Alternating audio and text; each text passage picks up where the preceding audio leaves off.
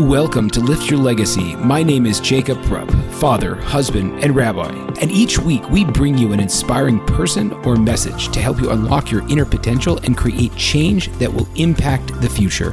Thank you for listening, and let's get to it.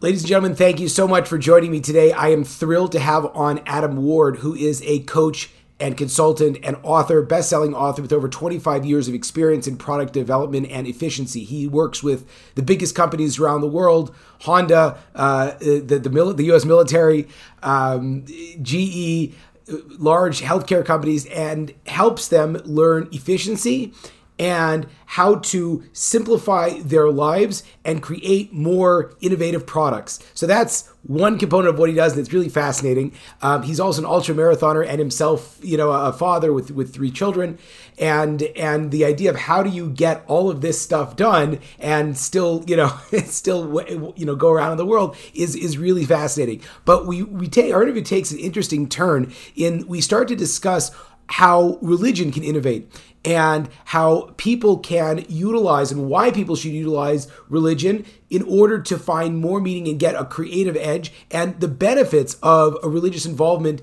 is to individuals. So this is an area that's absolutely fascinating for me. Obviously i'm very interested in it because i myself am someone who is consistently advocating for spiritual development when it comes to uh, per, your personal life, your business life, your relationship life, etc. But it's interesting here how a an engineer and an efficiency expert looks at and recognizes that this is a very fundamental problem, um, both for on a personal level for those people that have not developed their their spiritual uh, centers and also the institution of religion as a whole um, some major statistics that come out is the fact that 66% of the of the of the population develops their whole spirituality before they're before they're uh, 16 years old I believe. So that's interesting. So it's like, you know, it, most people go through their whole adult life. One third, only one third of the population seriously consider religion as they get older.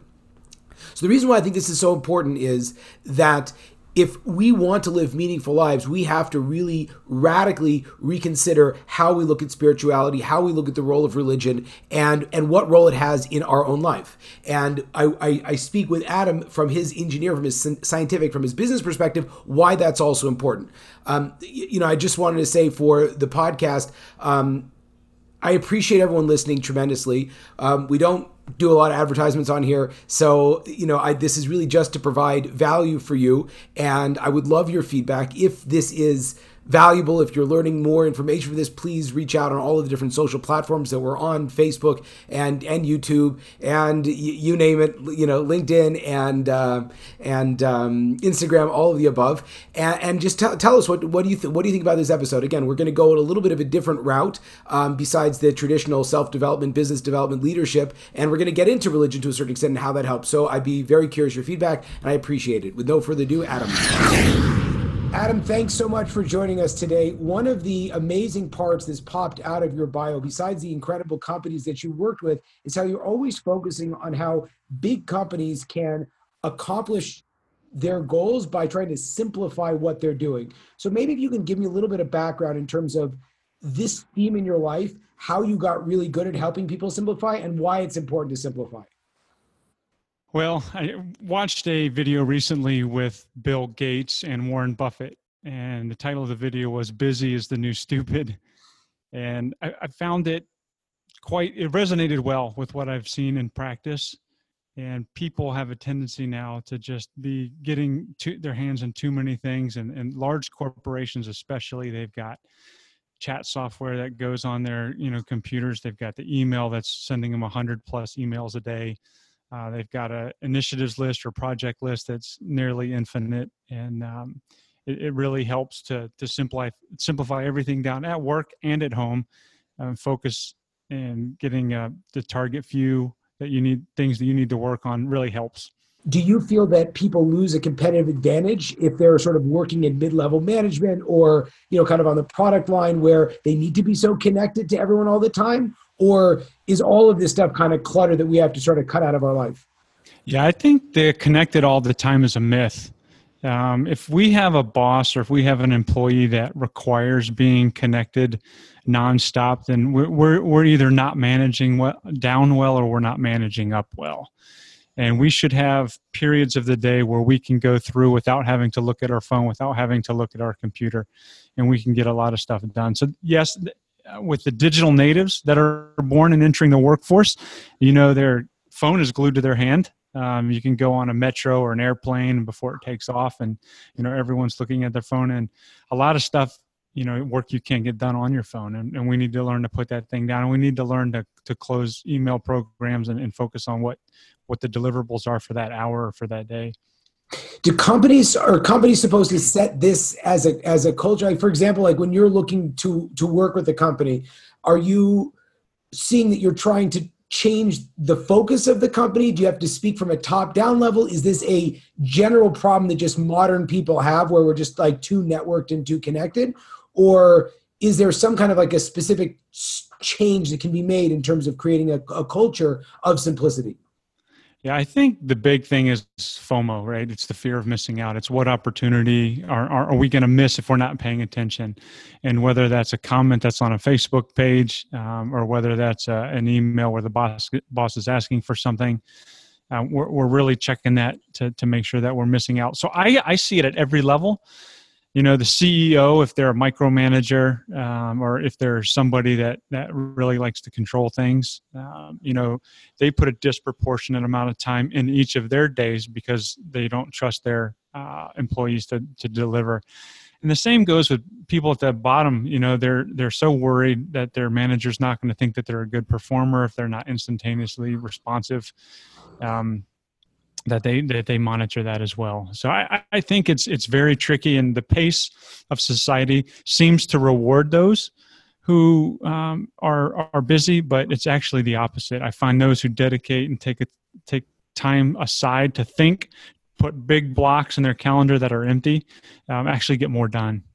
Okay, so now now I have to ask. I think was the awkward question, which is that you you're an ultra marathoner, you have three children you're an author, you have a company that's working with big clients. So, how do you do that when you're starting your day or starting your week? Uh, what are some of the the hacks or strategies that you use to make sure that you show up? You know, clearly physical health is very important for you. Clearly, you're a family man. You have to have time to write. You have to have time to work. So, how do you do all of this stuff? Yeah, actually, the yeah, no, I mean, we all get 24 hours a day, right? That's the currency that's equal for everyone. And, you know, so I've had a lot of questions recently uh, to me about daily productivity. And, and what I tell everyone is you've got to find the time of day where you're most work productive. And maybe that's seven to noon, you know, maybe that's noon to 6 p.m., whatever time that is. And it's not usually going to be eight hours. Mm-hmm. Um, and if if if you have eight hours of work, then you're probably putting some meetings in there. Um, but to, to crank through a mental energy on eight hours uh, for a professional job is really tough. So I try to say find a five or six hour block where you're very very effective, um, and then get you can if you if you're focused, you should be able to get all that needs to get done in that time, and then you'll have time for your calls, or your meetings, or whatever. On top of that, I wrote my um, bestseller by dictating to the to the phone while I was driving. So, you know, I didn't sit down, I didn't type it. I used the speech to text function and, and smartphone and, and actually wrote that whole draft uh, using that. So I, I double up on things that, that I can. And, you know, in the winter, I work out in my basement. Um, so I've got my computer there if I need to do stuff. Um, in the summer, it's a little more difficult because I'm outside, but I try to make double use of, of workout time. And then um, with, as far as the family, yeah. I use the hack, The Five Love Languages um, by Gary Chapman. Yeah. And uh, so, you know, if it's quality times one of them, then I, when I'm with them, I make sure it's quality. If it's gifts or if it's acts of service, whatever it is, each of my kids, my wife, I try to focus on that. And it, and it pays uh, good multiples when you're, when you're focused on that. It's fascinating. Are you still actively working on developing yourself? Because one thing that came out of the the interview that we conducted over Authority Magazine and in Thrive Global was that you were quoting quite a few John Maxwell and all kinds of other books about you know living a living a productive life, managing workflow, and everything like that. So how how do you look at your own ongoing development, and what are some of the major sources that you utilize in order to become you know as as cutting edge as you can be? Wow, that's that's a tough question. Um, you know, I, am curious by nature, so anytime I see something that I want to learn, I pick it up and I study it. And depending, um, I'd say probably about half of my development is work related or problem related, meaning there's something I need to solve, and I'm trying to find a solution for it. And one of the things that I do is I go outside of the industry. I think when we're inside of an industry and we're looking at what they're doing, we're, we're copying what everyone does. Mm. So if I'm in healthcare, I want to go to manufacturing. If I'm manufacturing, I want to look at automobile I want to look at fashion. So I have a bunch of different magazines that I read. Um, I listen to probably 20 podcasts a week, um, variety of different topics. And then if I see a book, I mean the leadership stuff is is good. So if someone does a new, you know, fresh twist on on a topic, I'll pick it up and I'll read it. Um, my preferred way is Audible. Um, so I can go through a lot of Audible books, uh, you know, during the summer when I'm, you know, riding my bike for three hours or four hours. One one thing that I that I notice a lot with your career trajectory is that you've been successful in quite a few different areas. If it's you know the R and D with Honda to healthcare to the you know advising the Air Force to being an author to the ultra marathon. Are there like basic themes now that you've seen such a broad variety of different organizations and institutions that carry through where you don't necessarily have a fear of embarking on a new um, endeavor because of you sort of know that these are how things are going to work or is is there like a fear each time you try something new and there's that learning curve and you know you just have to get used to it yeah, and you're right. I have been worked in several industries, and in my current role is consulting. I've probably been in ten plus different industries, and the higher up I go, and the more strategic it gets the conversation, the more similar it is. And when I went to my publisher for my book, I w- looked at her bookshelf. It was at a trade show, and I said, "What do you wish you had on there?" She goes, "Well, we don't have anything on this topic," and which really surprised me because I thought, you know, anyone can write about development and, and healthcare, and um, but the healthcare people they wanted it written in healthcare language. Mm. So the thing that I find most is in an industry, I have to learn it enough where I don't look silly in the C-suite. Mm-hmm. And I, I, I, use I have a tendency to ask a ton of questions um, when I'm meeting with clients, and then I regurgitate that information back to them. And then again, back to the curiosity and it doesn't matter if like if I take up fishing as a hobby, I, I want to know everything about how to catch a fish, or if I'm seeing birds in my backyard, I want to see what species are you know around. So I, I for me, I like to learn, and I think that if you're working across multiple industries, uh, you know, however much you like to learn is going to be is going to contribute to your success. But then also, the higher you go, the more similar it is. I mean, there's there's really not much of a difference at the CEO level. Well, well that, that's very interesting. So you just to, to reiterate what it sounds like, I, what I'm hearing you say is that the, the specifics to sound like you know what you're talking about in every industry that you have to acquire with each new thing that you go into. But the people that are struggling in the Air Force are in, in terms of the leadership are going to need are going to have the same stuff that, that you were dealing with when you were working with GE or Honda or any of those other big companies. Is that is that accurate? Yeah, so I mean, I've I've worked with the military several times, the Navy um, and the Air Force, and you know whether it's putting bombs on a fighter jet in the middle of Nevada, or whether it's designing a new medical clinic in uh, rural North Carolina. Um, you know, they're still worried about budget. They're still worried about getting it on time. They're still worried about serving their customers while while demand hits. Um, you know, they have different words for everything. Um, you know, they they want to be um, battle ready or they want to be war ready um, in the military where you know and, and if we look at um, the commercial side it's like hey we want to make sure that we have all of our stuff available for purchase wall street's expectations and all of that stuff. So it's it's just where the focus is and what's driving it but yeah cost and timing is you know is, is a big deal with it with everyone uh-huh. One of the things that really stuck out and was kind of threw me for a loop at the end of at the end of our interview um, in the magazine was your desire to change how religion and Christianity was was was used across the the, uh, the, the scale. And I'm a rabbi, and I happen to think that also that the incredible power and transformative uh, influence that religion has. At the same time, if you look at the world and you look at you know there's there's a lot of breakdown. So maybe develop, if you could, for me a little bit about how your own spiritual and religious practices have been shaped by business and how you could change things if you could, and and your your your general thoughts about that. Yeah, sure. So um, the the religion um, you know if i talk with leaders in the in the in the religious sector or churches or they they have the same hey but typically there's a higher being. So you know if the religions that believe in a god they they have both the access to him um, and they have the responsibility to him. And so that can be that a supernatural hack for those of us who do have a faith in a higher power that others don't have. And uh, so you know when i when i when i look at the institutions that are out there and I see them using the same techniques that are hundred years, you know, hundreds of years old.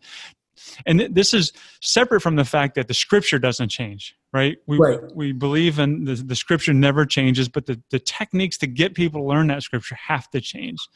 And um, I've got a church behind me, probably 200 yards just outside of our neighborhood, and the bells go off twice a day.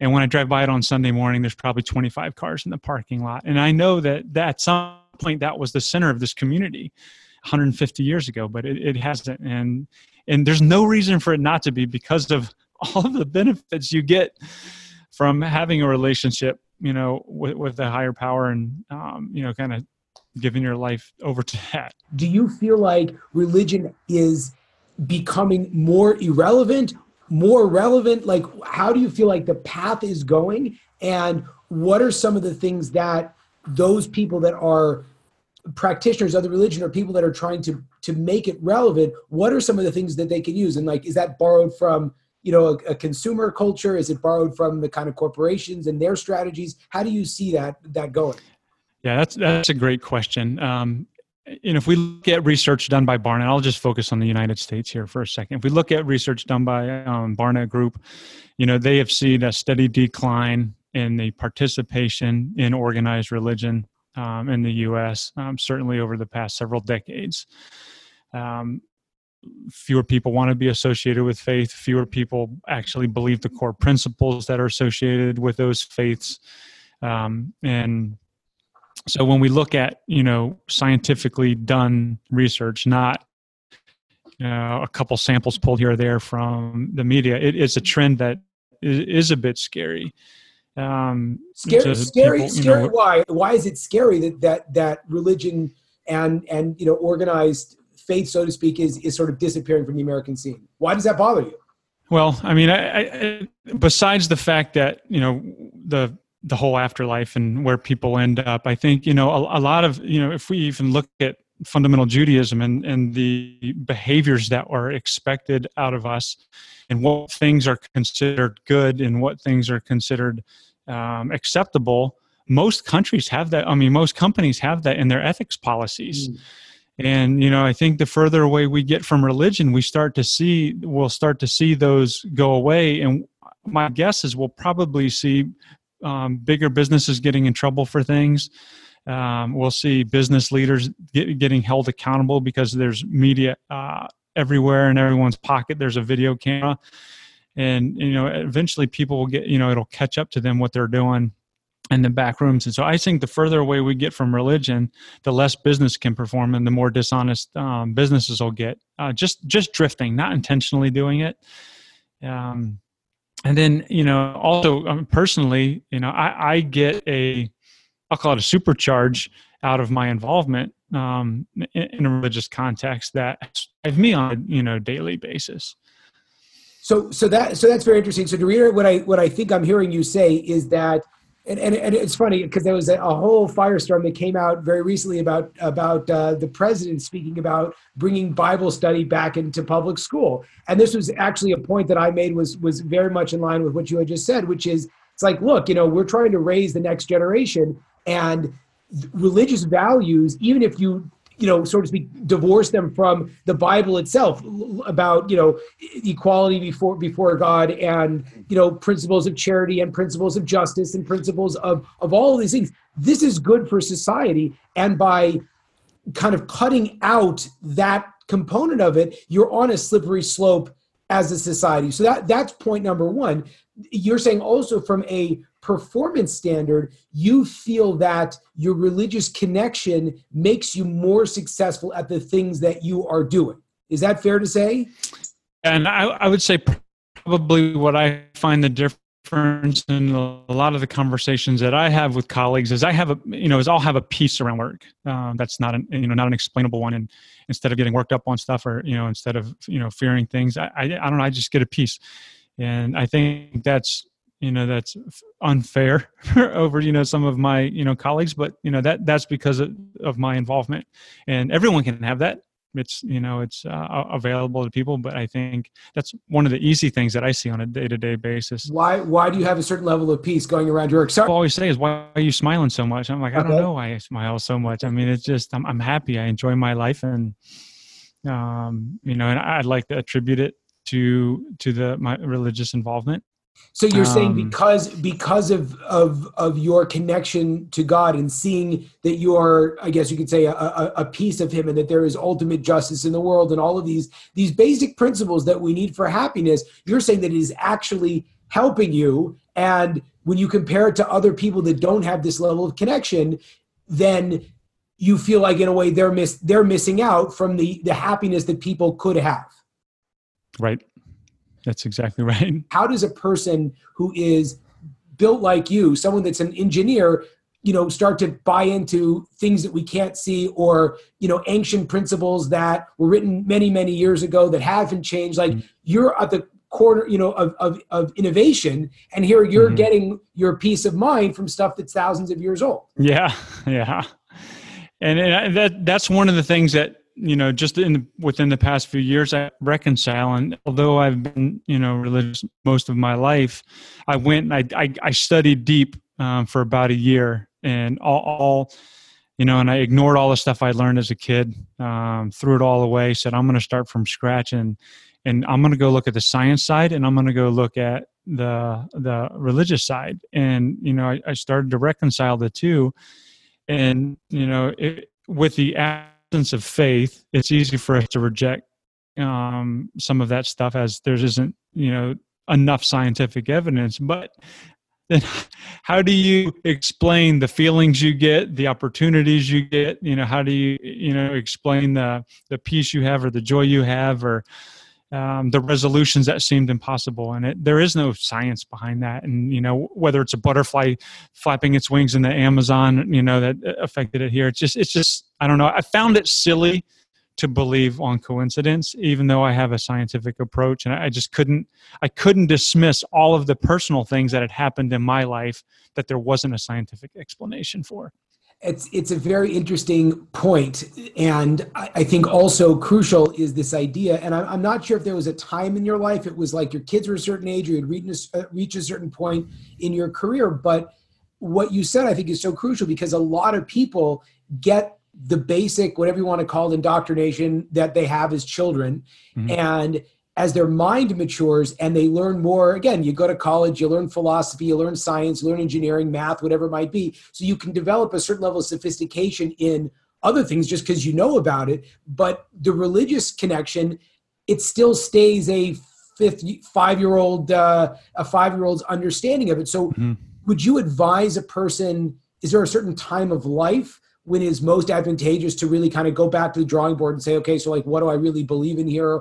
Or or is it just like whenever you can, whenever you realize this, like start figuring out what you actually believe? 66% of the 66. people that come to faith do it before age 14. That's fascinating. Um, so after four, yeah, so after 14, there's only a third, um, a third of the group that come to some type of faith. And so is that just Christian? Is that America? What, what, what is that? What is that? Where was that? That's America. That's America. Yeah. Fascinating. So you're saying, yeah. you're saying two thirds of the people are are so again after after 15 you're saying that that most people are more or less lost to religion if they haven't made that commitment early on. Is that is that what you're saying? Right right. So so it's it's tough for for an adult you know but then it's also tough for a child to go back and say what is truth? And very few people will go back to the original literature and or or you know let alone the original hebrew or greek whatever language you're you know it was your scripture was written in and, and find out what it really meant and not uh, you know a translated english um, version. So you know to do that requires a, a deep study and and and uh, so i think it's you know it's, i think it's good for any adult that starts to question it to dig into it because there's so much out there that's that's supportive of what it was as a child but different it's it's fantastic. I, I I love asking these questions from you because again, I say very similar things, but I feel like people think there's a lot more of a uh, of a uh, emotional baggage on my part. Now, I'm I'm curious then if the case is it's like the data says that the best way to get people to buy in is to focus on the youth. And once a person's already grown up, they have to take personal responsibility. At least that's that's certainly the, the path that I took in my life. That sounds like the path that you took in your life. What can you know big institutions do or maybe that big institutions are over as a as a as a as an you know as a as a movement in America. I mean, what can the big institutions do in order to present religion as being relevant and and and life enhancing and not sitting empty on a on a Saturday or Sunday, whatever it might be, uh, you know, and everyone else is playing golf or whatever it might be. Uh, yeah, I mean that that's a million dollar question, right? Um, Probably more so than I, that, I think. Yeah, yeah. Well, there's seven billion people in the earth, so whatever each li- person's life is worth, that's a lot of money.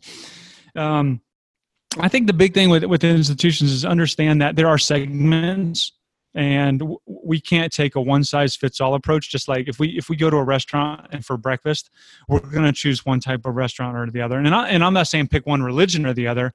I'm saying even if you focus on one specific religion there's going to be different varieties of it. And you know generational or whether you go you know um, personality type some people are going to be more attracted to even paying attention.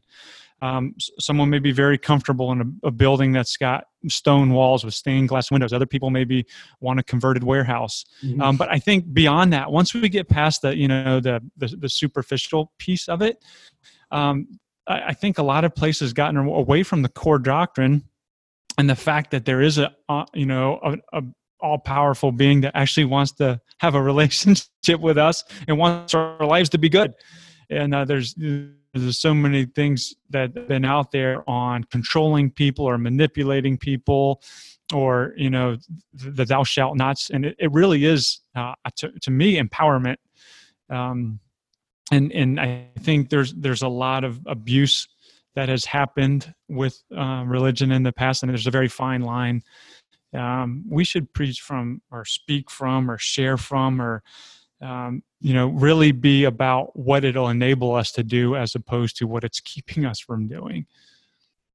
And are you finding are you finding that and i'm not sure if you do a lot of work with with clergy or with with different institutions but are you finding that the people coming out of the education systems are not equipped with this kind of information? Because again for me you know when i'll speak to younger rabbis or other people that are in similar businesses I feel like I have to give them a basic understanding of you know marketing and and sales. And again it's it's in a way it sounds very bad to be selling and marketing a religion but on the other hand it's like what you just said that's the fundamentals of of, of sales. Like what what are you offering this person? Why is a person going to want to buy into what you're what you have? Marketing is well what do they like? You know what i'm saying? It's like mm-hmm. don't don't give them something they don't like. Figure out what they're looking for. Again it doesn't mean to change and manipulate and to water down, which I think is absolutely crucial. Right. But there should be enough. I'm going to say there is enough within a religion to appeal to someone based on what their genuine interests are, and I think that's important.